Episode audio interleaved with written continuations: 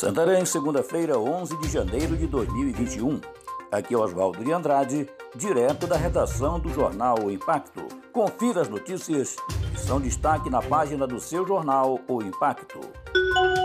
Suspeito de matar padre em Santarém tem pedido de prisão temporária deferido. O pedido de prisão temporária em desfavor de Cristian Roberto da Silva, de 19 anos, deferido na última quarta-feira, dia 6. Christian, acompanhado do advogado, compareceu na tarde da última segunda-feira, dia 4, na 16ª Seccional Urbana da Polícia Civil no estado do Pará e confessou ter matado o padre José Ronaldo Gomes de Brito, de 37 anos, durante a virada de ano em Bela Vista do Juá, em Santarém.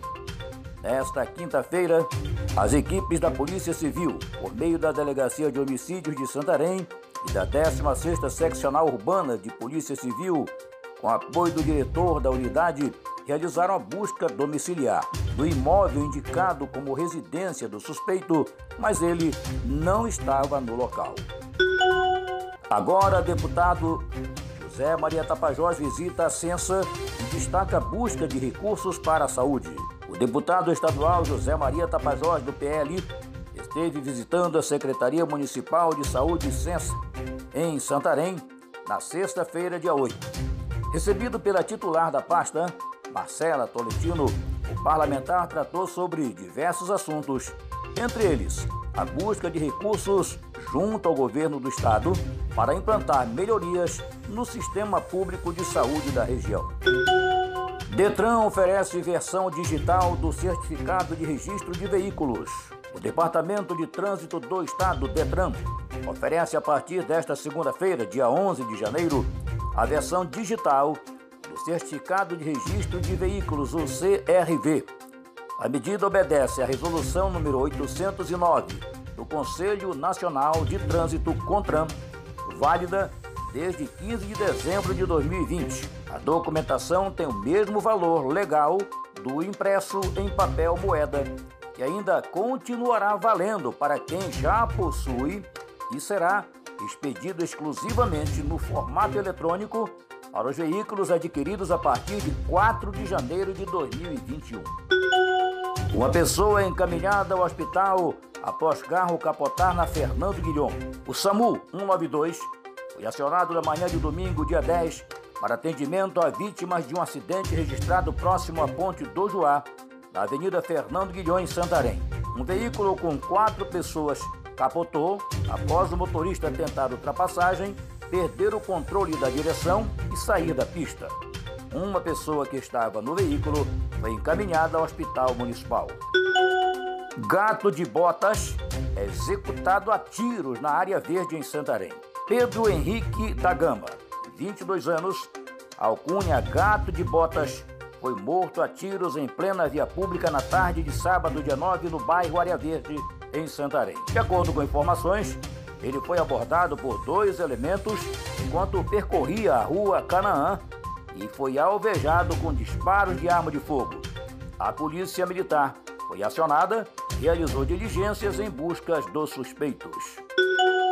Embora registre queda no número de casos de dengue, casos de Zika crescem no estado do Pará. O estado do Pará registrou 1.846 casos confirmados de dengue no ano de 2020, representando uma queda de 17,36% em comparação com 2019, quando foram registrados 2.234 casos confirmados da doença. Houve um óbito registrado em fevereiro no município de Uruará e ainda há 147 casos em investigação. A informação está no último informe epidemiológico emitido nesta sexta-feira, dia 8, pela Coordenação Estadual do Programa de Controle da Dengue no estado do Pará.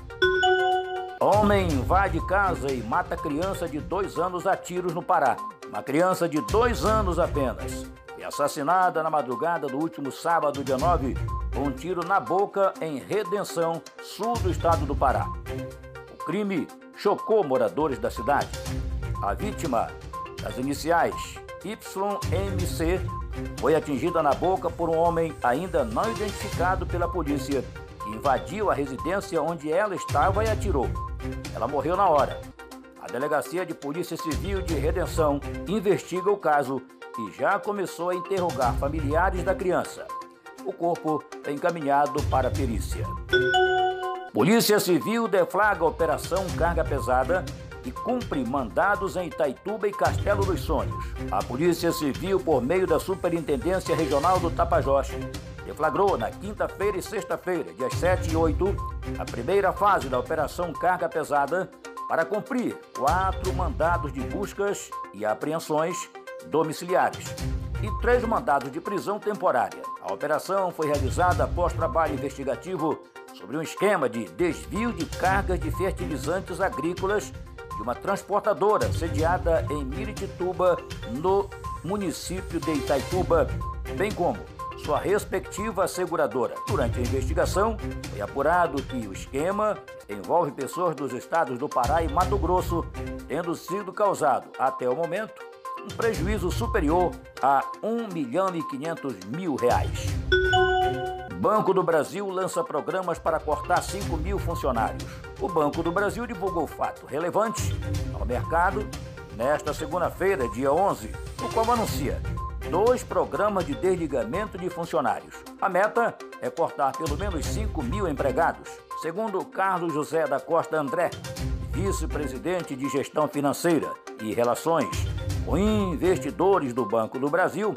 Foram aprovadas ainda duas modalidades de desligamento incentivado voluntário aos funcionários da instituição. Haverá fechamento de agências. O primeiro é o programa de adequação de quadros.